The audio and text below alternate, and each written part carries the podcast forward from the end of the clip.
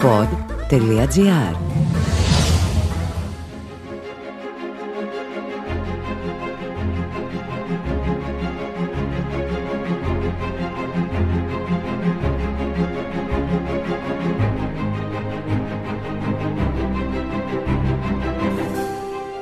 Ακούτε το Do It Like με τον Άρη Βουρβούλια. Ένα podcast για τις εξαιρέσεις και τους εξαίρετους της ιστορίας.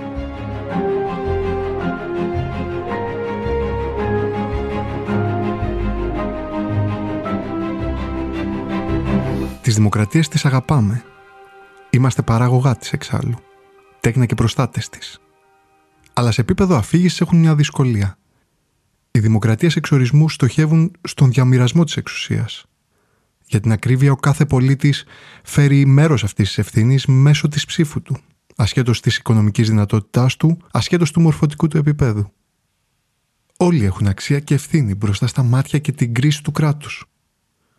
Ο φόβος της δημοκρατίας είναι ο φόβος της ρωμαϊκής ρες πούμπλικα, η αποφυγή του ρεξ, ενός άρχοντα με ισχύ θανάτου και ζωής, χωρίς περιορισμούς και αστερίσκους. Ωστόσο, όσο υπέροχο και να είναι το να ζει σε μία από τις λίγες δημοκρατίες της ιστορίας, σε επίπεδο αφήγησης δυσκολεύεσαι να βρεις εκείνες τις μεγάλες προσωπικότητες που έρχονται σαν σύμφωνες ή διάτοντες αστέρες, αλλάζουν τα πάντα για πάντα και χάνονται στο αλυσμόνητο της ιστορίας. Στις δημοκρατίες οι αποφάσεις θέλουν διαβούλευση. Οι άρχοντες ελέγχονται από το λαό και τους θεσμούς. Οι νόμοι, τουλάχιστον επί της αρχής, περιορίζουν την εξουσία και τις κινήσεις της.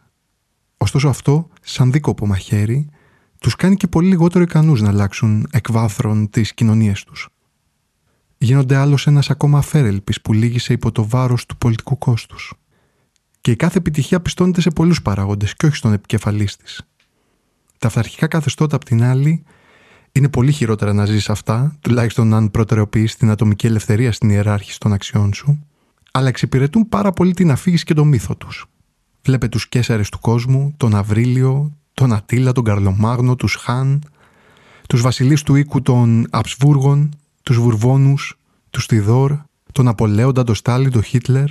Όλοι ήρθαν, απίλαυσαν την απόλυτη εξουσία και με αυτή διαχώρισαν τον κόσμο του αύριο από εκείνον του χθες. Όχι πάντα για το καλύτερο, αλλά πάντως σίγουρα με τρόπο αδιαφυσβήτητα επιδραστικό. Έτσι σήμερα θα δούμε μέσα από το πρίσμα ενός σύγχρονου ανελεύθερου καθεστώτος. Ενός καθεστώτος που κατέγραψε μια διανοή του μεγέθους επιτυχία χάρη σε αυτόν τον έναν και μοναδικό ηγέτη του. Τον αρχηγό της που με λιμένα τα χέρια, στο να εκπονεί και να χαράσει την πορεία του κράτους, έφερε τη Σιγκαπούρη στην κορυφή του κόσμου και τη μετέτρεψε σε πόλο έλξης και θαυμασμού. Μια πραγματικά διαφορετική και συναρπαστική ιστορία. Με σκληράδα και όραμα. Με αντιδημοκρατικές πτυχές, αλλά και συγκλονιστική πρόοδο. Do It Like Singapore, λοιπόν, ένα επεισόδιο αφιερωμένο στο πεδίο της οικονομίας. Καλή ακρόαση.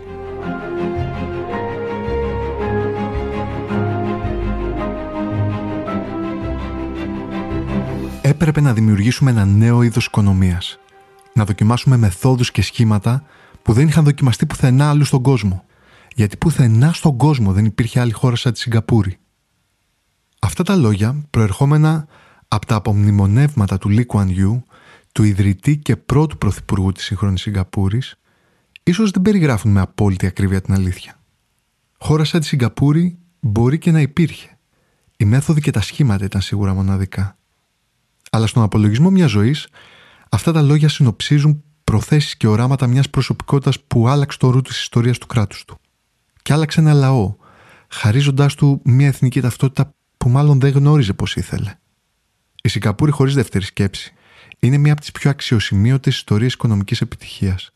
Ένα οικονομικό θαύμα από αυτά που απασχολούν και θα απασχολούν τις ερευνητικές ομάδες των πιο περίφημων πανεπιστημίων. Πώς η χώρα με το κατακεφαλήν εισόδημα στα τετρακόσια δολάρια στις αρχές του εξήντα έφτασε τα είκοσι πέντε χιλιάδες δολάρια το χίλια εννιακόσια ενενήντα πέντε και από τα είκοσι πέντε χιλιάδες δολάρια του χίλια εννιακόσια ενενήντα πέντε έφτασε τα εξήντα πέντε χιλιάδες δολάρια το δύο χιλιάδες δεκαεννιά. εκατόν εξήντα δύο φορές αύξηση του κατακεφαλήν εισοδήματος μέσα σε εξήντα χρόνια. Απίστευτο. Η Σιγκαπούρη είναι σίγουρα μια ιστορία διαφορετική από τις άλλες. Ξένης στις παραστάσεις μας, αλλά σημείο αναφοράς ενός σύγχρονου κοσμοπολιτισμού. Το ασχημόπαπο που που έγινε ο μορφότερος κύκνος της Ασίας μέσα στο διάνυσμα μιας ενήλικης ζωής. Το ψαροχώρι των επτακοσίων εννέα τετραγωνικών χιλιόμετρων, που θα γινόταν μια μικρή Αλεξάνδρεια της Νοτιοανατολικής Ασίας. Αλλά φρένω τώρα. Για να καταλάβουμε τι οδήγησε σε αυτή την επιτυχία, πρέπει να γνωρίσουμε λίγο καλύτερα την ίδια τη χώρα. Το πλαίσιο μέσα στο οποίο αναδύθηκε. Την οτροπία του λαού της. Το πολίτευμα και τις γεωπολιτικές ισορροπίες της περιοχής. Αυτό θα επιχειρήσουμε σε αυτό το επεισόδιο. Σε μια από τις πιο προσωποκεντρικές ιστορίες αυτού του κύκλου που καλύπτουμε. Γενικότερα, οι μεγάλες προσωπικότητες μας εξυπηρετούν. Είναι εγωιτευτικές στην αφήγησή τους, ωρεοποιούν και τείνουν περισσότερο στη μυθιστοριογραφία παρά στην πεζότητα της πραγματικότητας. Ωστόσο, σε αυτά τα επεισόδια δεν υπάρχει πάντα αυτή η μία προσωπικότητα που επισκιάζει τα πάντα. Ένας Αλέξανδρος. Στην περίπτωση της Σιγκαπούρης, ίσως και ως ίδιον της ασιατικής πολιτικής παράδοσης, το πρόσωπο, ο οραματιστής, είναι και ο παράγοντας χ μιας επιτυχίας που ακόμα αποκρυπτογραφείται. Ο Lee Kuan Yew, ο ηγέτης στον οποίο μπορεί να αποδοθεί σχεδόν εξ ολοκλήρου η σύλληψη του project Σιγκαπούρη, θα είναι και το επίκεντρο του ενδιαφέροντος, ο συναφηγητής μας. Μαζί θα καλύψουμε τα περίπου τριάντα χρόνια πρωθυπουργίας του, από το χίλια εννιακόσια πενήντα εννέα έως το χίλια εννιακόσια ενενήντα, βασιλική θητεία αν μη τι άλλο. Η χώρα προφανώς μεγαλούρισε και μετά το πέρας της θητείας του, όπως και ο ίδιος συμμετείχε στην κυβέρνηση μέσα από τιμητικά αξιώματα επικουρικού χαρακτήρα. Αλλά όπως και να έχει, η όποια αποστεριόρη επιτυχία στηρίχτηκε στη βάση των δικών του πεπραγμένων, εκείνες τις πρώτες δύσκολες δεκαετίες της ανεξαρτησίας της χώρας του. Αλλά προς τι έγκυται το οικονομικό θαύμα? Πάμε να καταγράψουμε τα αντικειμενικά δεδομένα της υπόθεσης.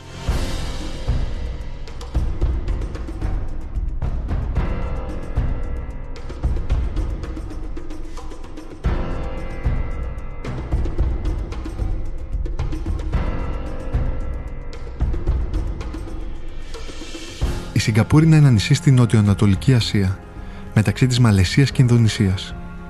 Σύμφωνα με την Παγκόσμια Τράπεζα, η έκτασή της δεν ξεπερνά σήμερα τα επτακόσια εννέα τετραγωνικά χιλιόμετρα γης. Είναι λίγο παραπάνω όταν συνυπολογίσεις χωρικά ύδατα και εκμεταλλεύσιμη έκταση, αλλά η γη του νησιού είναι αυτή, επτακόσια εννέα τετραγωνικά χιλιόμετρα. Πόσα χιλιόμετρα είναι αυτά? Η χώρα κατατάσσεται ως η εκατοστή εβδομηκοστή έκτη μεγαλύτερη στον κόσμο σε σύνολο εκατόν ενενήντα πέντε χωρών. Κατά κυριολεξία μια από τις μικρότερες του πλανήτη. Με έκταση γης περίπου μισής εκείνης των νησιών Φερόε και της Λέσβου και λίγο μικρότερης από αυτή της Χίου ή της Κεφαλονιάς. Πραγματικά νάνος ανάμεσα σε τιτάνες. Η Σιγκαπούρη υπήρξε το μήλον της έρδος για τη Μεγάλη Βρετανία ήδη από το δέκατο έβδομο αιώνα, η οποία την ενσωμάτωσε εν τέλει χρόνια αργότερα, ως απικία πια, στην περίφημη Βρετανική Εταιρεία Ανατολικών Ινδιών. Εξ αρχής η χώρα αντιμετωπίστηκε ως εμπορικός κόμβος, ένας κόμβος προϊόντων από και προς την Κίνα. Και αν και ο τοπικός πληθυσμός συνέχισε να ζει υπό συνθήκες εξαθλίωσης, στη χώρα χτίστηκαν σύγχρονες υποδομές ώστε να εξυπηρετούν την απικιακή πολιτική της κοινοπολιτείας. Όμως το μεγάλο ρεύμα από απικιοποίησης που ξέσπασε μετά το πέρας του Β' Παγκοσμίου Πολέμου, βρήκε τη χώρα να διεκδικεί και πάλι την αυτονομία της. Μετά από μια δεκαετία αντιδράσεων, πάντα μέσα στο πλαίσιο της Βρετανικής Αυτοκρατορίας, η χώρα διεκδίκησε και κέρδισε την αυτονόμησή της το χίλια εννιακόσια πενήντα εννέα, διεξάγοντας μάλιστα και τις πρώτες ελεύθερες εκλογές, που έφεραν τον Lee Kuan Yew στο τιμόνι της κυβέρνησης σε ηλικία μόλις τριάντα έξι ετών. Μπορεί η Σιγκαπούρη να επιθυμούσε την ανεξαρτησία της από το στέμμα, αλλά φανταζόταν πάντα τον εαυτό της στο πλαίσιο μιας ευρύτερης πολυεθνικής ένωσης που θα έδινε ισχύ και εμπορική αξία στην περιοχή, όπως είχε μάθει εξάλλου κατά τα χρόνια της Βρετανικής ηγεμονίας. Από τη χρονιά της αυτονομίας τους το χίλια εννιακόσια πενήντα εννέα μέχρι και το έτος ανεξαρτησίας τους το χίλια εννιακόσια εξήντα πέντε, η χώρα επιδίωξε και κατάφερε την ένωσή της με την Ομοσπονδία της Μαλάγια το χίλια εννιακόσια εξήντα τρία, η οποία ανασυστήθηκε ως η γνωστή μας Μαλαισία το ίδιο έτος. Ωστόσο η Σιγκαπούρη δεν θα μακροημέρευε στην ένωση, όσο και αν το ήθελε. Μόλις δύο χρόνια μετά, το χίλια εννιακόσια εξήντα πέντε, η χώρα θα αποβληθεί ως ύψιστος κίνδυνος για την ασφάλεια της Ομοσπονδίας. Ο λόγος? Η χώρα μέχρι και σήμερα δεν έχει έναν, ας το πούμε αμιγώς, ντόπιο πληθυσμό. Κατά βάση τρεις ήταν, αλλά και είναι, οι εθνικές κοινότητες που αποτελούν τη βαθιά πλειοψηφία των πολιτών της. Τα τρία τέταρτα είναι κινέζικης καταγωγής, ενώ οι Μαλαισιανοί αντιστοιχούν στο δεκαπέντε τοις εκατό και οι Ινδοί στο επτά με εννέα τοις εκατό του πληθυσμού, ανάλογα την ιστορική περίοδο. Ο πληθυσμός της Σιγκαπούρης με κινέζικη καταγωγή, επομένως, είναι πέντε φορές μεγαλύτερος από τον αντίστοιχο των Μαλαισιανών στη χώρα. Στην αντίληψη της Ομοσπονδίας της Μαλαισίας, λοιπόν, Η συμμετοχή της Σιγκαπούρης λειτουργούσε ως κερκόπορτα για την εμπλοκή της Κίνας στην ευρύτερη περιοχή. Μια πιθανή υπόγεια δολοπλοκία κομμουνιστικής εξέγερσης ενορχιστρωμένη από το καθεστώς του Μάο. Μια φοβία που βασιζόταν σε μια μπορεί υπερβολική, αλλά πάντως πραγματική πιθανότητα, καθώς μια σημαντική μερίδα των Κινέζων της Σιγκαπούρης είχε ενστερνιστική υιοθετήσει τις αρχές του κομμουνιστικού οράματος. Έτσι, με συνοπτικές διαδικασίες αποφασίστηκε η οριστική και αμετάβλητη αποπομπή της μόλις δύο χρόνια μετά την εισοδό της. Η αποχώρησή της όμως ήταν και η διάψευση ενός οράματος. Ενός οράματος που η κυβέρνηση του Lee Kuan Yew είχε πρεσβεύσει. Τα περίφημα δάκρυα του Λι την ώρα της ανακοίνωσης αποχώρησης στιγμάτισαν το συλλογικό συναίσθημα της εποχής. Η ανάγκη σύνδεσης της Σιγκαπούρης με την ασιατική ενδοχώρα ήταν ύψης της σημασίας για την επιβίωση του κράτους.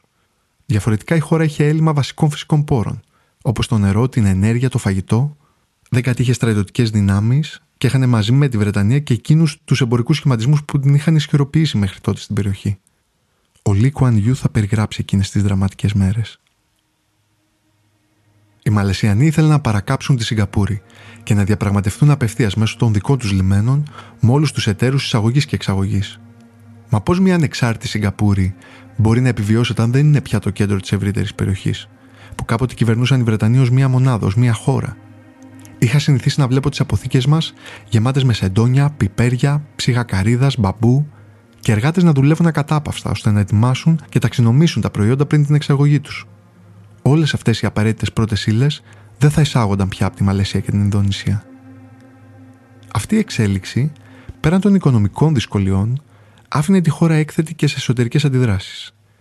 Οι δείκτες ανεργίας κατέγραφαν διψήφια ποσοστά και μανωδική τάση, αλλά και ένα σημαντικό ποσοστό του πληθυσμού, που είχε μαλαισιανή καταγωγή, έβραζε και μόνος στην πιθανότητα να ξαναγίνει μειονότητα εντός της επικράτειάς τους.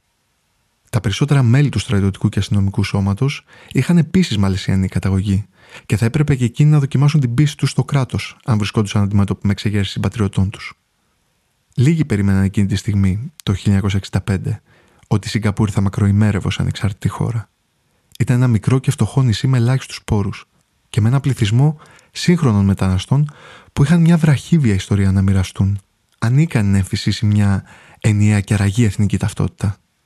Τριγύρω στα σύνορά της υπήρχαν μόνο εχθρικά κράτη, ενώ στο εσωτερικό της ο κίνδυνος μιας κομμουνιστικής εξέγερσης ήταν πάντα υπαρκτός. Ο Λι Κουαν Γιού καταλήγει ως προς τα προλεχθέντα. Αφού συλλογίστηκα αυτά τα προβλήματα και τις περιορισμένες διαθέσιμες επιλογές, κατέληξα στο συμπέρασμα ότι μια νησιωτική πολυκράτος στην Νοτιοανατολική Ασία δεν θα μπορούσε να επιβιώσει ακολουθώντας ένα συμβατικό δρόμο. Έπρεπε να καταβάλουμε υπεράνθρωπες προσπάθειες ώστε να παραμείνουμε ενωμένοι και προσαρμοστικοί. Αυτοί που θα μπορούσαν να κάνουν τα πράγματα καλύτερα και φθηνότερα από τους γειτονές τους, καθώς οι αντίπαλες χώρες ήθελαν να μας παρακάμψουν και να καταστήσουν το ρόλο μας ξεπερασμένο ως επιχειρηματίες και μεσάζοντες του εμπορίου της περιοχής. Έπρεπε λοιπόν να είμαστε διαφορετικοί. Και διαφορετικοί έγιναν μέσα από μια σειρά μεταρρυθμίσεων και στρατηγικών αποφάσεων. Πριν εξιστορίσουμε όμως τι επακολούθησε, ας δούμε πολύ γρήγορα ποιος ήταν αυτός ο πολιτικός που έμελε να αλλάξει τη φυσιογνωμία της Σιγκαπούρης για πάντα.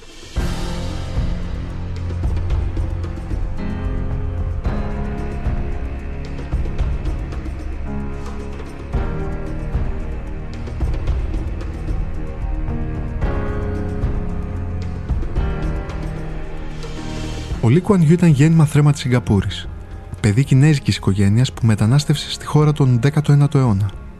Ήταν αγγλομαθής, μαθαίνοντας πρώτα την αγγλική γλώσσα, πριν τελειοποιήσει την κινέζικη, τη μαλαϊκή και την ταμιλική. Η τελευταία είναι η γλώσσα της Νότιας Ινδίας.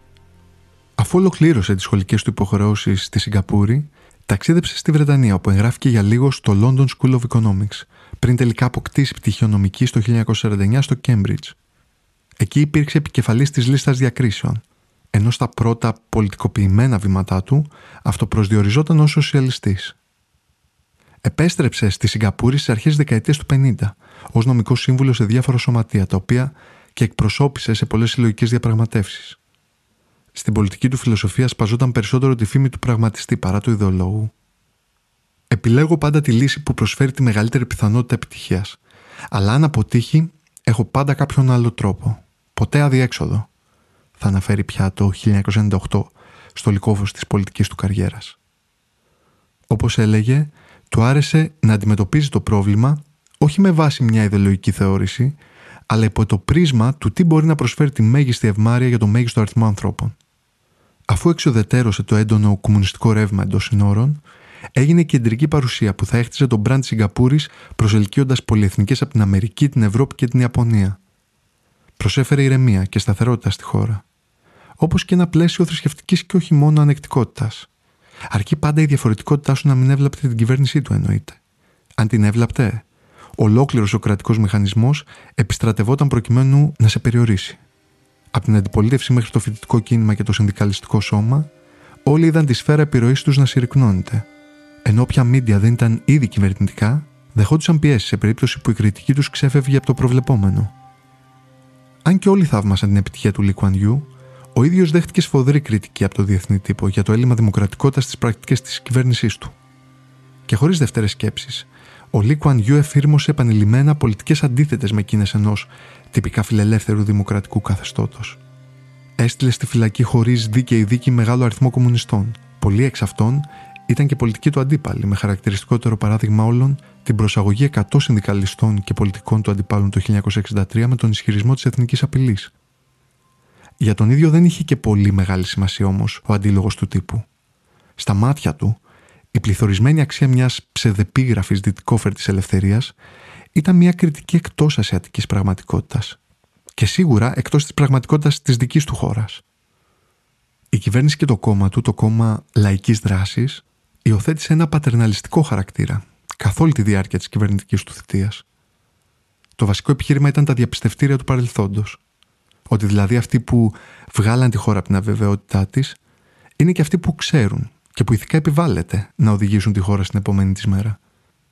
Η πλειοψηφία των πολιτών της Σιγκαπούρης όντως δεν παρέκλεινε ποτέ από αυτή τη γραμμή. Ο Λι Κουαν Γιου δεν ήταν δημοκράτης με τα δυτικά σταθμά, αλλά είχε αποδοχή τέτοια που του προσέφερε δημοκρατική νομιμοποίηση.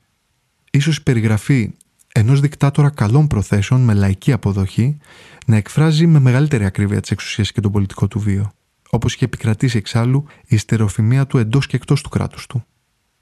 Διαμόρφωσε ένα κράτος κατ' εικόνα και καθ' ομοίωσή του, εφαρμόζοντας και διαφημίζοντας το μπραντ ενός soft αυταρχισμού. Για τα στάνταρ της Δύσης, δικτάτορας χωρίς αμφιβολία. Για τα στάνταρ των αυτοκρατόρων της Νοτιοανατολικής Ασίας, ωστόσο, ο Λι δύσκολα μπορεί να κατηγοριοποιηθεί ως τύραννος και δεσπότης. Δεν άσκησε ομοιβία και δεν φτωχοποίησε το λαό του, όπως έκαναν στρατιωτικοί ηγέτες στη Μιανμάρ και την Καμπότζη, ή ακόμα και οι ισχυροί άνδρες της Μαλαισίας ή της Ινδονησίας.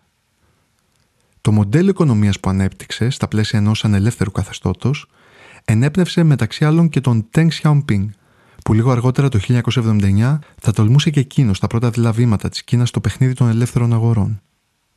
Υπό την πρωθυπουργία του Λι Κουαν Γιου, το κατακεφαλήν εισόδημα κατέγραψε δυσθεώρητα άλματα. Είδε αύξηση δύο χιλιάδες οκτακόσια τοις εκατό σύμφωνα πάντα με το Παγκόσμιο Οικονομικό Φόρουμ. Το εμπόριο, εισαγόμενο και εξαγώγημο, αυξήθηκε από τα επτά κόμμα τρία δισεκατομμύρια στα διακόσια πέντε δισεκατομμύρια δολάρια, ενώ το προσδόκιμο ζωής σε ένα πληθυσμό που περίπου διπλασιάστηκε, αυξήθηκε στα εβδομήντα τέσσερα χρόνια από τα εξήντα πέντε χρόνια. Ασύλληπτες επιτυχίες μέσα σε μόλις λίγα χρόνια. Κάποτε θα πει ο Ρίτσαρντ Νίξον για εκείνον. Ένας μεγάλος άνθρωπος σε μία μικρή σκηνή, που σε άλλους καιρούς και τόπους θα είχε εξασφαλίσει ένα παγκόσμιο εκτόπισμα ανάλογο του Τσόρτσιλ, του Ντιζραέλη ή του Γκλάντστον.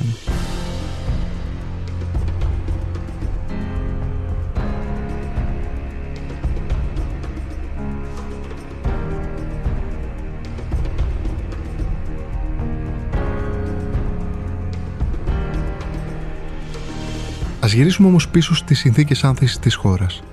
εννέα Αυγούστου του χίλια εννιακόσια εξήντα πέντε η Σιγκαπούρη ξεκινά το ταξίδι της ανεξαρτησίας. Ένα ταξίδι αβεβαιότητας και με μια προοπτική που εξέθετε όλες τις αδυναμίες της. Η πόλης κράτος της Ασίας έπρεπε να επανεφεύρει το δρόμο της ώστε να γίνει το εμπορικό σταυροδρόμι της περιοχής. Για να το καταφέρει, απαραίτητη ήταν μια συνολική πολιτική που να αποπνέει εμπιστοσύνη, ευσταξία και ομόνοια. Τίποτα από αυτά όμως δεν ήταν δεδομένα εκ των προτέρων. Πάνω από το ογδόντα τοις εκατό του πληθυσμού κατοικούσε σε αυτοσχέδιες καλύβες, σε παραγκουπόλεις ή κατηλημένα κτίρια. ένα κόμμα τρία από τα ένα κόμμα έξι εκατομμύρια του συνολικού πληθυσμού ζούσαν υπό άθλιες συνθήκες. Η πλειοψηφία του ενεργού πληθυσμού της δούλευε είτε στο εμπόριο είτε στην παροχή υπηρεσιών. Δεν υπήρχαν επομένως οι δεξιότητες που θα έκαναν ένα σχέδιο εκβιομηχάνησης του κράτους εύκολα υλοποιήσιμο. Η χώρα έκανε τη διαφορά εκμεταλλευόμενη τα ανταγωνιστικά μειονεκτήματα των γειτόνων της. Αυτοί είχαν το ανθρώπινο δυναμικό, τους πόρους και τη γεωγραφική έκταση. Αλλά μαζί με αυτά είχαν επίσης και τις κακές ξαδέλφες τους, την ανομία και την πολιτική αστάθεια. Αντιθέτως, για τη Σιγκαπούρη, η έλλειψη πόρων που είχε η χώρα αποδείχτηκε για την νοοτροπία της μια ακούσια ευλογία. Η κάλυψη των βασικών της αναγκών την όθησαν να στρέψει το βλέμμα στον υπόλοιπο κόσμο. Τη γαλούχησαν με βάση την εξωστρέφεια και το παγκόσμιο δίκτυο. Κατάλαβαν ότι για να επιβιώσουν έπρεπε πρώτα να επιβεβαιώσουν το ρόλο τους ως αξιόπιστοι και πάνω απ' όλα χρήσιμοι εμπορικοί εταίροι. Το τρίπτυχο της επιτυχίας τους. Ένα, ασφάλεια και άρα προβλεψιμότητα για τους έξω. Δύο, μηδενική ανοχή στη διαφθορά και άρα σκληροί νόμοι και ακόμα πιο σκληρή εφαρμογή τους. Και βέβαια τρία, το ιερό δισκοπότριο κάθε φιλελεύθερης οικονομίας, χαμηλή φορολογία. Είχαν τίμημα όλα αυτά. Φυσικά, την ίδια τη δημοκρατία. Ο Λί Κουαν Γιού θα πει αναστοχαζόμενος περί δημοκρατίας. Σε αντίθεση με αυτό που η πλειονότητα των πολιτικών σχολιαστών στην Αμερική θεωρούν, δεν πιστεύω ότι η δημοκρατία οδηγεί στην ανάπτυξη. Κατά τη γνώμη μου, μία χώρα χρειάζεται πολύ περισσότερο την πειθαρχία από ότι η δημοκρατία ώστε να μεγαλουργήσει. Για τη χώρα του, η ιδέα της πλήρους ισότητας ήταν μια ιδέα άνευ περιεχομένου. Μια αφελής ιδέα για να εδράσεις πάνω την όποια στρατηγική σου. Έτσι, αν και με τύπης ρεπουμπλικανικό σύστημα και ελεύθερες τροποντινά εκλογές, οι πολίτες έπρεπε να απολέσουν. Ίσως να απολέσουν να μείνει η ακριβής περιγραφή, καθώς δεν είχαν και ποτέ ιδιαίτερα πολλές ελευθερίες κατά τα δυτικά πρότυπα τουλάχιστον, αλλά όπως και να έχει, να απαρνηθούν βασικά στοιχεία ελευθερίας προς όφελος μιας πιο αυταρχικής πλην αποτελεσματικής κυβέρνησης. Τι σημαίνει αυτό? Όποιος πιανόταν για διακίνηση ναρκωτικών, θανατική ποινή. Όποιος πιανόταν για διαφθορά, θανατική ποινή. Όλα τα ανεξάρτητα συνδικάτα έβαλαν λουκέτο και ενοποιήθηκαν κάτω από την ομπρέλα ενός συνδικαλιστικού κογκρέσου απόλυτα ελεγχόμενο από το κόμμα. Όποιος απειλούσε την εθνική πολιτική επιχειρηματική ευημερία της χώρας κατέληγε στις φυλακές με συνοπτικές διαδικασίες. Στο πλαίσιο της πολιτικής για μια καθαρότερη και πιο πράσινη χώρα, παρατημένα σκουπίδια ή ακόμα και το περίφημο φτύσιμο μιας τσίχλας έγιναν αξιόπινες πράξεις. Ωστόσο, απ' την άλλη, τα δρακόντια μέτρα στο εσωτερικό, συνδυασμένα πάντα με τους φιλικούς του επιχειρηνόμους, αποδείχτηκαν άκρως ελκυστικά στοιχεία για τους διεθνείς επενδυτές και ας προσέβαλαν βασικές ατομικές ελευθερίες που είναι ίσως δύσκολο να χωνέψουμε εμείς σήμερα. Η σταθερότητα της χώρας, τα φθηνά εργατικά χέρια, το γεγονός ότι είχε ένα εγκαθιδρυμένο σύστημα λυμμένο από τα χρόνια της Βρετανίας, τη μετέτρεψαν γρήγορα σε ιδανικό προορισμό για την κατασκευή προϊόντων. Η αυστηρή εφαρμογή του νόμου απέπνεε τον αέρα ενός κράτους που λειτουργεί και ενός λαού απόλυτα συντεταγμένου. Δεν έγινε τυχαία η επιτυχία και η προσήλωση της κυβέρνησης από το χίλια εννιακόσια εξήντα πέντε μέχρι σήμερα βρισκόταν πάντα στην ταυτόχρονη οικονομική και ανθρώπινη πρόοδο. Όλα λοιπόν τα μέτρα επιδίωκαν το συγκερασμό και των δύο. Και η οικονομία να φύγει μπροστά και οι πολίτες να μην μείνουν πίσω.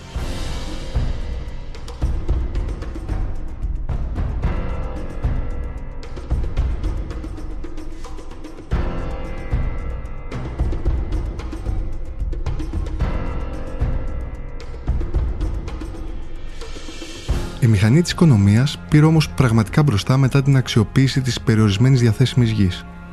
Σήμερα, φτωχοί και πλούσιοι κατέχουν σαν σύνολο πληθυσμού ένα από τα υψηλότερα ποσοστά εκείνης της περιουσίας παγκοσμίως. Σχεδόν όλοι έχουν δικά τους σπίτια, με λίγα λόγια. Κι όμως, πάνω από το ογδόντα τοις εκατό των πολιτών ζει σε κτίρια και διαμερίσματα που η ίδια η κυβέρνηση έχτισε. Αυτό προέκυψε από τη μεγάλη μεταρρύθμιση του Συμβουλίου Στεγαστικής Ανάπτυξης τη δεκαετία του εξήντα. Που είχε ως αποστολή να αυξήσει την προσφορά ενοικιαζόμενων κατοικιών κυρίως για τα φτωχότερα οικονομικά στρώματα. Στην πραγματικότητα, εκτελέστηκε ένα από τα πιο ριζικά πλάνα μεταμόρφωσης του οικιστικού περιβάλλοντος, επανασχεδιάζοντας ολόκληρη την πολεοδομία της χώρας. Κεντρικός στόχος αυτής της πολιτικής ήταν η φτωχή, η βαθιά πλειοψηφία του λαού που ζούσαν ακόμα σε παράγκες και ερείπια. Αυτοί έπρεπε να βρουν στέγη μέσα σε ένα περιβάλλον υγιεινό και αξιοπρεπές. Ενώ η ίδια πολιτική που εξυπηρετούσε μια εσωτερική ανάγκη, επιβοηθούσε παράλληλα και στην εικόνα που η χώρα ήθελε να εκπέμψει στον υπόλοιπο κόσμο. Το μήνυμα ήταν ξεκάθαρο. Είμαστε μια χώρα σκληρή, αλλά δίκαιη, κοινωνικά δεμένη, χωρίς εντάσεις και αστάθεια. Με το βλέμμα στον υπόλοιπο κόσμο. Μια καθαρή, πράσινη χώρα, με ποιότητα ζωής δισεύρετη για τα δεδομένα της περιοχής. Είμαστε αξιοκρατικοί. Είμαστε ακριβοδίκαιοι. Όλα ακροβατούσαν μεταξύ μιας ελκυστικής βιτρίνας και ενός παράλληλου αγώνα δρόμου στο εσωτερικό. Στόχος αυτή η βιτρίνα να μην παραμείνει μια όαση απλά για τους επενδυτές, αλλά να γίνει μια απτή αλλαγή που οι πολίτες θα αισθανθούν και πηγαία θα επιθυμήσουν να υποστηρίξουν. Τα πρώτα διαμερίσματα που κατασκεύασε η κυβέρνηση, αν και χωρίς εφάνταστη όψη, παρήχαν τα βασικά: νερό, ηλεκτρισμό, τουαλέτα και ένα μικροσκοπικό μπάνιο για ντους. Ήταν καθαρά, ασφαλή, καλοδιατηρημένα. Ωστόσο, αν και οι πρωτοβουλίες της κυβέρνησης έλυσαν το πρόβλημα της στεγαστικής κρίσης, που ήταν το μείζον ανθρωπιστικό πρόβλημα, η απόφαση κλειδί για τη real estate επιτυχία που η χώρα θα βίωνε υπήρξε η δεύτερη κομβική φάση του σχεδίου. Οι επιδοτήσεις δηλαδή που δόθηκαν με στόχο την πώληση αυτών των διαμερισμάτων. Το κράτος έχτιζε, νίκιαζε και εν τέλει πολλούσε τα διαμερίσματα στις κατώτατες δυνατές τιμές.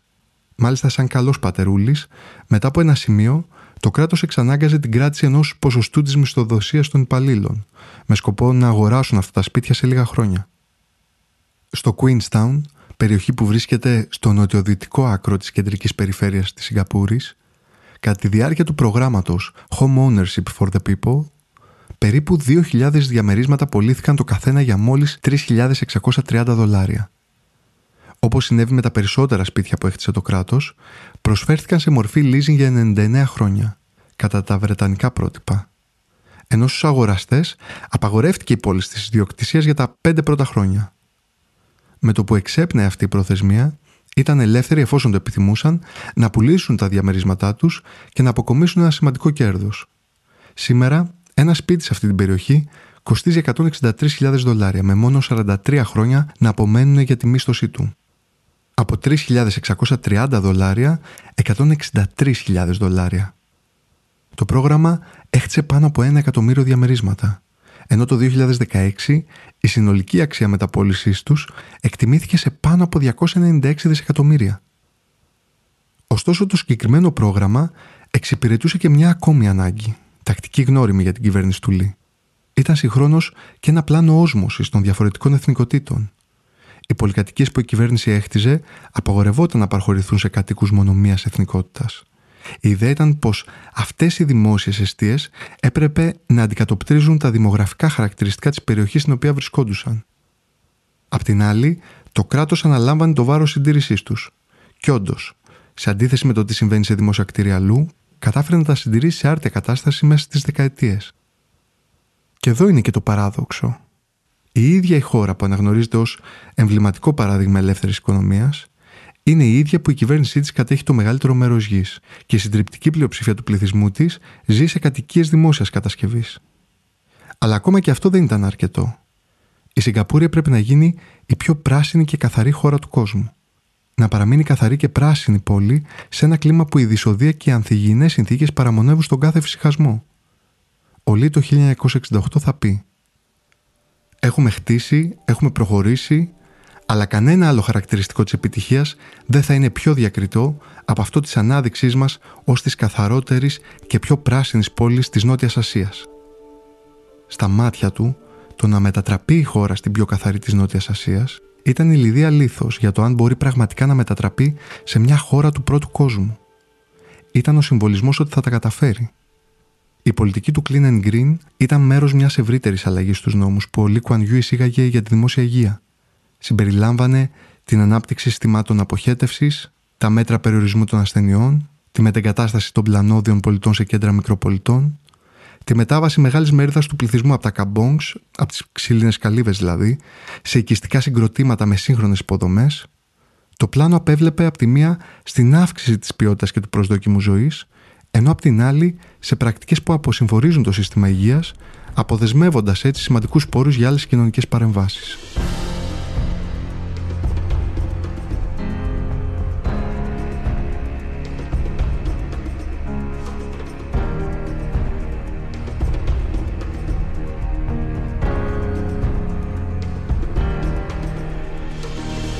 τομέα της εκπαίδευσης, η λογική ήταν πως η χώρα έπρεπε να επανεπενδύσει τους καρπούς της προόδου πίσω στις ρίζες της. Η κυβέρνηση αναγνώριζε την εκπαίδευση ως την υπέρτατη εθνική επένδυση. Εξού και αύξησε τους διαθέσιμους πόρους έως και διακόσιες φορές μέσα στις δεκαετίες, φτάνοντας στα δώδεκα κόμμα πέντε δισεκατομμύρια το δύο χιλιάδες δεκαέξι. Ως συνέπεια, και οι φοιτητές διπλασιάστηκαν μέσα σε αυτά τα πενήντα έξι χρόνια, φτάνοντας στους εξακόσιες πενήντα ένα χιλιάδες το δύο χιλιάδες δεκαέξι. Το ποσοστό του αλφαβητισμού αυξήθηκε από το εβδομήντα δύο τοις εκατό στις αρχές της δεκαετίας του εβδομήντα στο ενενήντα επτά τοις εκατό του πληθυσμού σήμερα. Η χώρα υιοθέτησε τα αγγλικά ως δεύτερη επίσημη γλώσσα παρέα με τις τρεις τοπικές, ενώ η προσοχή της στράφηκε ως επιτοπλίστων στα λεγόμενα ες τι ι εμ μαθήματα, δηλαδή στις επιστήμες, την τεχνολογία, τα μηχανικά επαγγέλματα, τα μαθηματικά. Η επιλογή της αγγλικής γλώσσας ήταν μια επιλογή που από τη μία αναγνώριζε τη lingua franca της εποχής, απ' την άλλη έρχονταν πάλι να δώσει λύσεις στα πολυπολιτισμικά χαρακτηριστικά της κοινωνίας της. Η επιλογή είχε το βλέμμα πάλι στο μέλλον. Η Σιγκαπούρη επέλεγε μια παγκόσμια γλώσσα που προοριζόταν για μια παγκόσμια πόλη. Οι αυστηροί κανόνες αξιοκρατίας που διέπνεαν κάθε άλλο τομέα, στην εκπαίδευση εξυπηρετούσαν την πρόθεση των πιο ταλαντούχων μαθητών, ανεξαρτήτως οικογενειακού, ιστορικού ή οικονομικής δύναμης. Αποστολή της εφαρμοσμένης πολιτικής ήταν τα καλύτερα μυαλά της Σιγκαπούρης να βρεθούν μέσα σε λίγα χρόνια στην κορυφή της οικονομικής πυραμίδας. Εννοείται όμως, ούτε αυτό ήρθε ανευτιμήματος. Η κοινωνία που δίνει τέτοια ευελιξία στους καλύτερους επιβάλλεται να γίνει σκληρή σε αυτούς που δεν παρουσιάζουν τις ίδιες περγαμηνές. Έτσι, χωρίς αμφιβολία, η κοινωνική ταξινόμηση από πολύ μικρή ηλικία υπήρξε και η προκρούστιος κλίνη για τη μερίδα του κόσμου που δεν μπορούσε να ξεχωρίσει μέσα από τις δεξιότητές του. Και πέραν αυτού, το καθεστώς του Λι, που αν μη τι άλλο ήταν διαπρίσιος κήρυκας της αξιοκρατίας, δεν κατάφερε να αποτρέψει με μονομένες πρακτικές, οι οποίες πήγαιναν κόντρα στον ιδεολογικό πυρήνα αυτού του αφηγήματος. Οι κατηγορίες περί νεποτισμού, παραδείγματος χάρη, ήταν δύσκολο να αποφευθούν όταν ο γιος του πρωθυπουργού Λις Σιεν Λουνγκ επιλέχθηκε ως αναπληρωτής πρωθυπουργός το χίλια εννιακόσια ενενήντα μετά την αποχώρηση του πατέρα του, μόλις λίγα χρόνια πριν αναλάβει και επισήμως τα ηνία το δύο χιλιάδες τέσσερα. Θέση μάλιστα που διατηρεί μέχρι σήμερα, καθιστώντας ουσιαστικά τη διακυβέρνηση της χώρας υπόθεση αμιγώς οικογενειακή. Στα θετικά του εγχειρήματος, σήμερα η χώρα έχει ένα παγκοσμίου επίπεδου σύστημα εκπαίδευσης με αρκετά πανεπιστήμια να φιγουράρουν ψηλά στις κορυφαίες λίστες ανεξάρτητων οργανισμών. Το Εθνικό Πανεπιστήμιο Σιγκαπούρης και το Τεχνολογικό Πανεπιστήμιο της Νάνιανγκ καταλαμβάνουν σταθερά θέσεις στα κορυφαία εκατόν πενήντα ή και είκοσι πανεπιστήμια του κόσμου, σύμφωνα με έγκριτες λίστες όπως τους Times Higher Education World University Rankings ή την κιου ες World University Rankings.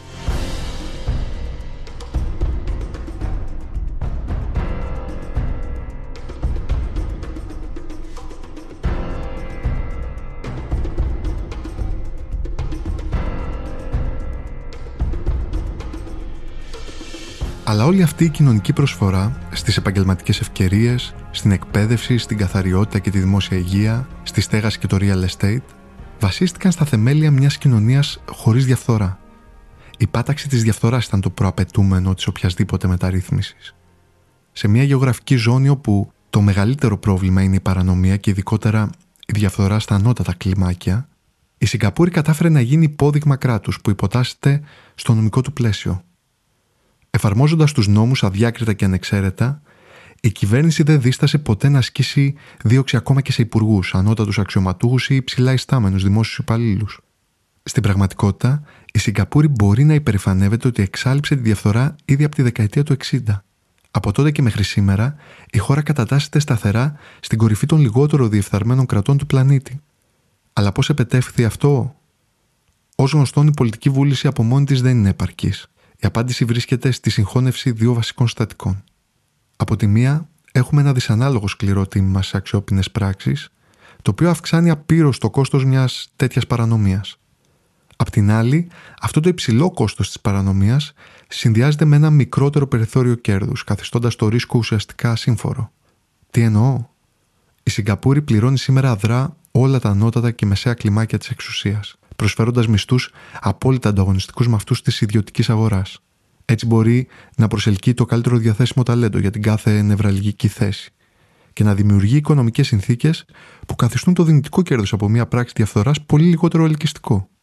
Το δόγμα πραγματισμού του Λι Κουαν Γιού αντανακλάται και εδώ, Αφού δεν υπάρχει προσμονή ότι ο πολίτης στο όνομα ενός δημόσιου συμφέροντος οφείλει να λειτουργήσει με όρους αυτοθυσίας και αυταπάρνησης. Η ίδια η πολιτεία πρέπει να εξασφαλίσει ότι μία επιλογή παρανομίας θα έχει τα μικρότερα ωφέλη και το μεγαλύτερο δυνατό τίμημα για τον πολίτη. Η μεγάλη μεταστροφή στη μισθολογική κλίμακα του δημοσίου παρουσιάστηκε στη δεκαετία του χίλια εννιακόσια εβδομήντα, όπου ένας αριθμός υψηλόβαθμων δημόσιων υπαλλήλων άρχισαν να αφήνουν τις θέσεις τους για να κυνηγήσουν καλοπληρωμένες δουλειές του ιδιωτικού τομέα. Για να καταπολεμηθεί το φαινόμενο, ο Lee Kuan Yew τον Φεβρουάριο του χίλια εννιακόσια εβδομήντα δύο ίδρυσε το Συμβούλιο Εθνικών Μισθολογίων και μέχρι το χίλια εννιακόσια εβδομήντα εννιά προσέφερε μια αλματώδη αύξηση των μισθών, τέτοια που συρρίκνωσε ουσιωδώς το οποιοδήποτε χάσμα με την ιδιωτική αγορά. Σήμερα, πενήντα χρόνια μετά τη σύσταση του Συμβουλίου, η Σιγκαπούρη έχει πια τους πιο καλοπληρωμένους πολιτικούς και υψηλά ιστάμενους δημόσιους υπαλλήλους στον κόσμο. Το δύο χιλιάδες δεκαοκτώ, μάλιστα, ένα από τα βασικά ζητήματα της πολιτικής ατζέντας ήταν το κατά πόσο ο μισθός ενός υπουργού χωρίς προηγούμενη εμπειρία στα καθήκοντα έπρεπε να αυξηθεί από τα οκτακόσια δεκαπέντε χιλιάδες δολάρια στα οκτακόσια ενενήντα χιλιάδες δολάρια το χρόνο. Η οικονομική ανάπτυξη της Σιγκαπούρης, λοιπόν, βασίστηκε σε πέντε παράγοντες. Πρώτον, τη δυναμική και αν μη τι άλλο ξεχωριστή προσωπικότητα του Λι Κουαν Γιου, που εκπώνησε το σχέδιο και ενσάρκωσε το όραμα μέσα από τις πολιτικές του. Δεύτερον, την πολιτική σταθερότητα. Αυτή μπορεί να επήλθε μετά από μεγάλες θυσίες, με το Κόμμα Λαϊκής Δράσης να κυβερνά τη χώρα για πάνω από πενήντα αδιάκοπα χρόνια. Ωστόσο, δημιούργησε συνθήκες προβλεψιμότητας στο εξωτερικό, αφαιρώντας τον πολιτικό παράγοντα από το ρίσκο της όποιας επένδυσης. Τρίτο, το Dura Lex Sed Lex. Σκληρός νόμος, αλλά νόμος. Η εφαρμογή του νόμου ήταν αδιάκριτη, υπερβολική στη φύση της, δίκαιη στην εφαρμογή της. Τέταρτον, η αμετάβλητη κουλτούρα σκληρής δουλειάς και επαγγελματισμού της κοινωνίας. Πειθαρχημένη στο πλάνο, πυθύνει στο κέλευσμα της ανασύστασης του κράτους. Πέμπτον, η επανεπένδυση των πλεονασμάτων της οικονομίας στη βελτίωση των συνθηκών διαβίωσης, στη μόρφωση, στην ανοχή και την πολυπολιτισμικότητα. Στα τέλη των ογδόντα ήταν πλέον ολοφάνερο ότι το όραμα της Σιγκαπούρης ήταν το να αποτελέσει μια παγκόσμια πόλη διεθνούς αποδοχής και αναγνώρισης. Μετά από είκοσι πέντε χρόνια ανεξαρτησίας, το κράτος είχε γίνει ένα διεθνές κέντρο παραγωγής με εξαιρετικά υψηλά εισοδήματα για τα δεδομένα της ευρύτερης περιοχής και ένα σταθερό έλλειμμα ανθρώπινου δυναμικού που πίεζε συνέχεια τους μισθούς προς τα πάνω. Η χώρα σήμερα λογίζεται στους τέσσερις μικρούς δράκους της οικονομίας, μαζί με την Νότιο Κορέα, την Ταϊβάν και το Χονγκ Κονγκ, με μια οικονομία προσανατολισμένη σε εξαγωγές, με σχετικά ισορροπημένη διανομή εισοδήματος και με πλεόνασμα στο εμπορικό ισοζύγιο με τη ΗΠΑ, αλλά και άλλες ανεπτυγμένες οικονομίες. Ήδη το χίλια εννιακόσια ογδόντα οκτώ, το μικρό νησί της Νοτιοανατολικής Ασίας είχε επιδείξει επιτεύγματα όπως τον υψηλότερο ρυθμό ετήσιας ανάπτυξης με έντεκα τοις εκατό, το υψηλότερο ποσοστό αποταμίευσης στον κόσμο με σαράντα δύο τοις εκατό και ένα λιμένα με τη μεγαλύτερη εμπορική κίνηση παγκοσμίως, που σήμερα είναι δεύτερος πίσω μόνο από εκείνον της Σανχάη. Σίγουρα τη μερίδα του λέοντος για τη συγκεκριμένη επιτυχία είχε το τραπεζικό και χρηματοπιστωτικό σύστημα που ευθυνόταν για το είκοσι πέντε τοις εκατό του ΕΠ της χώρας στα τέλη των ογδόντα. Η χώρα έγινε χρηματοοικονομικό κέντρο, συγκρινόμενο στην Ήπειρο μόνο με εκείνο του Χονγκ Κονγκ και του Τόκιο. Το εμπόριο, η μεταποίηση, οι διεθνείς αγορές, όλα συνδέθηκαν άρρηκτα με τη Σιγκαπούρη, η οποία φιλοξενούσε ήδη από το χίλια εννιακόσια ενενήντα πάνω από εξακόσιες πενήντα πολυεθνικές εταιρείες και χιλιάδες διεθνή χρηματοπιστωτικά ιδρύματα. Η χώρα βίωσε ήδη από τις δεκαετίες του εξήντα και εβδομήντα ένα ανεπανάληπτο οικονομικό boom, ενώ η παροδική ύφεση του χίλια εννιακόσια ογδόντα πέντε με μείον ένα κόμμα πέντε τοις εκατό που συνοδεύτηκε από ισχνή για τα δεδομένα της χώρας ανάπτυξη το χίλια εννιακόσια ογδόντα έξι με ένα κόμμα εννέα τοις εκατό ήταν απλά η εξαίρεση πριν η χώρα επαναλάβει τους ηλικιώδεις ρυθμούς μεγέθυνσης των προηγούμενων δεκαετιών. Αυτή η τεράστια ανάπτυξη πραγματοποιήθηκε συγχρόνως με μια αξιοσημείωτη σταθερότητα στις τιμές. Ο πληθωρισμός παρέμεινε σε χαμηλά επίπεδα και σίγουρα πολύ χαμηλότερα από την ετήσια αύξηση του διαθέσιμου εισοδήματος ή τους εθνικούς ρυθμούς ανάπτυξης του ΑΕΠ. Και αυτό συνετελέστη την ώρα που μια πλειάδα άλλων ευρωπαϊκών κρατών και όχι μόνο είδαν τις οικονομίες τους να εκτροχιάζονται μετά από πρωτοφανείς πληθωριστικές πιέσεις. Η Σιγκαπούρη επί της ουσίας πέρασε ανέμακτα και τις δύο πετρελαϊκές κρίσεις του χίλια εννιακόσια εβδομήντα τρία και χίλια εννιακόσια εβδομήντα εννιά. Συγκεκριμένα από το χίλια εννιακόσια εβδομήντα τρία μέχρι το χίλια εννιακόσια εβδομήντα εννιά, η χώρα έτρεχε με μέσους όρους ανάπτυξης οκτώ κόμμα επτά τοις εκατό.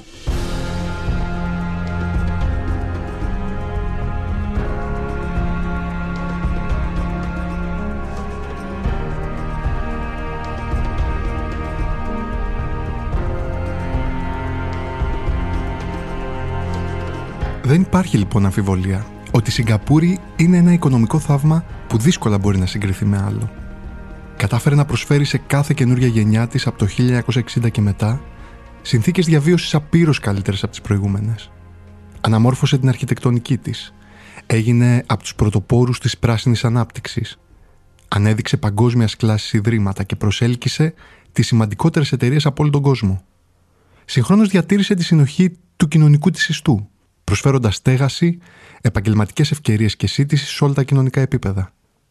Και όπως η χώρα εξάλειψε τη διαφθορά από τα ανώτατα κλιμάκια εξουσίας, έτσι την εξυγίανε και από οποιαδήποτε φυσική ανθρώπινη ρύπανση μπορεί να βρώμιζε τους δρόμους και τα κτίρια της. Φανταστείτε μια ασιατική έκδοση της Ζυρίχης που λειτουργεί ως υπεράκτια κάψουλα στους πρόποδες της Μαλαισίας. Ένας πλούσιος μικρόκοσμος που οι πολίτες του κατοικούν σε κάτι που θυμίζει την Disneyland. Μια Disneyland με θανατική ποινή. Αυτό θα γράψει εύστοχα με την ιδιαίτερη του πένα ο William Gibson για λογαριασμό του Wired το χίλια εννιακόσια ενενήντα τρία. Και είναι πραγματικά έτσι. Η κυβέρνηση προσέφερε ένα επίγειο παράδειγμα του πώς μια τριτοκοσμική χώρα μπορεί να φτάσει στην κορυφή του κόσμου μέσα ένα βίο ενήλικο ανθρώπου. Σκεφτείτε το αυτό. Κάποιος που γεννήθηκε στη Σιγκαπούρη το χίλια εννιακόσια πενήντα είδε τη χώρα να κερδίζει την ανεξαρτησία της μέσα από χήμερες και συμπληγάδες πέτρες το χίλια εννιακόσια εξήντα πέντε. Γνώρισε μια χώρα χωρίς μεγάλες προσδοκίες για το μέλλον και χωρίς μια συγκροτημένη εθνική ταυτότητα. Μια χώρα γνωστή ως εμπορικό κόμβο, αλλά ακόμα πιο γνωστή για τα οπιούχα ναρκωτικά, τις συμμορίες της, τις παραγκουπόλεις και τις φιλετικές εντάσεις της. Αυτή η ίδια πόλη κράτος, μέσα σε λίγα χρόνια προσέφερε στον ίδιο άνθρωπο κατοικία και ευκαιρίες επαγγελματικής αποκατάστασης. Δεκαπλασίασε το μισθό του μέσα σε ένα υγιές περιβάλλον χωρίς διαφθορά και βία. Είδε το παιδί του να μορφώνεται σε ένα από τα καλύτερα πανεπιστήμια του κόσμου και την πόλη του, εκείνο το μικρό χωρίς πόρους νησί, να μετατρέπεται σε μια σύγχρονη ανεπτυγμένη παγκόσμια πόλη γεμάτη ουρανοξύστες. Είναι σαν ψέμα. Ή σαν ένα παραμύθι με θανατική ποινή. Η Σιγκαπούρη αναδύθηκε από έναν τροπικό εφιάλτη και εξελίχθηκε σε ένα από τα πλουσιότερα έθνη της Ασίας.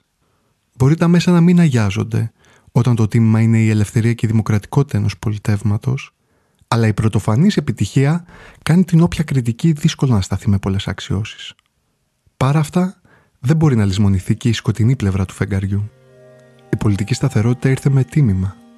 Η έλλειψη διαφθοράς ήρθε με τίμημα. Οι μεγάλες μεταρρυθμίσεις προϋπέθεταν μια αδύναμη αντιπολίτευση και τον έλεγχο της δημόσιας επικοινωνίας. Θα ήταν αφελής να πει κάποιος ότι το success story της Σιγκαπούρης δεν είχε θύματα.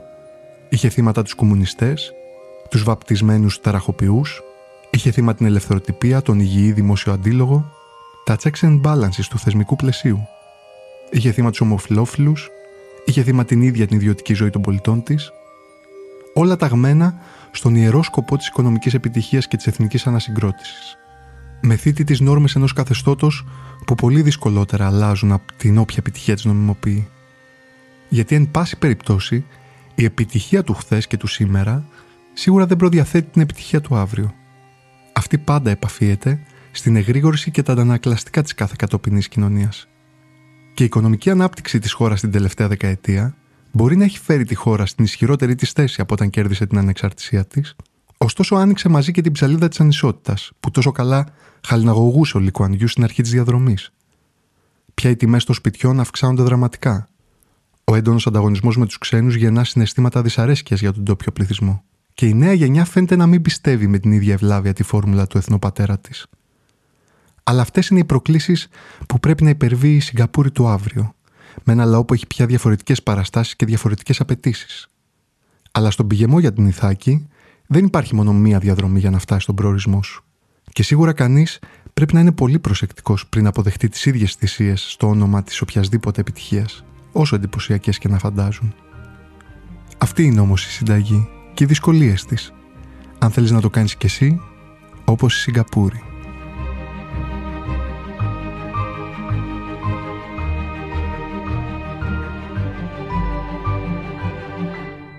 Ήταν το podcast Do It Like με τον Άρη Βουρβούλια, μια παραγωγή των Άρη Βουρβούλια και Νίκου Φόσκολου.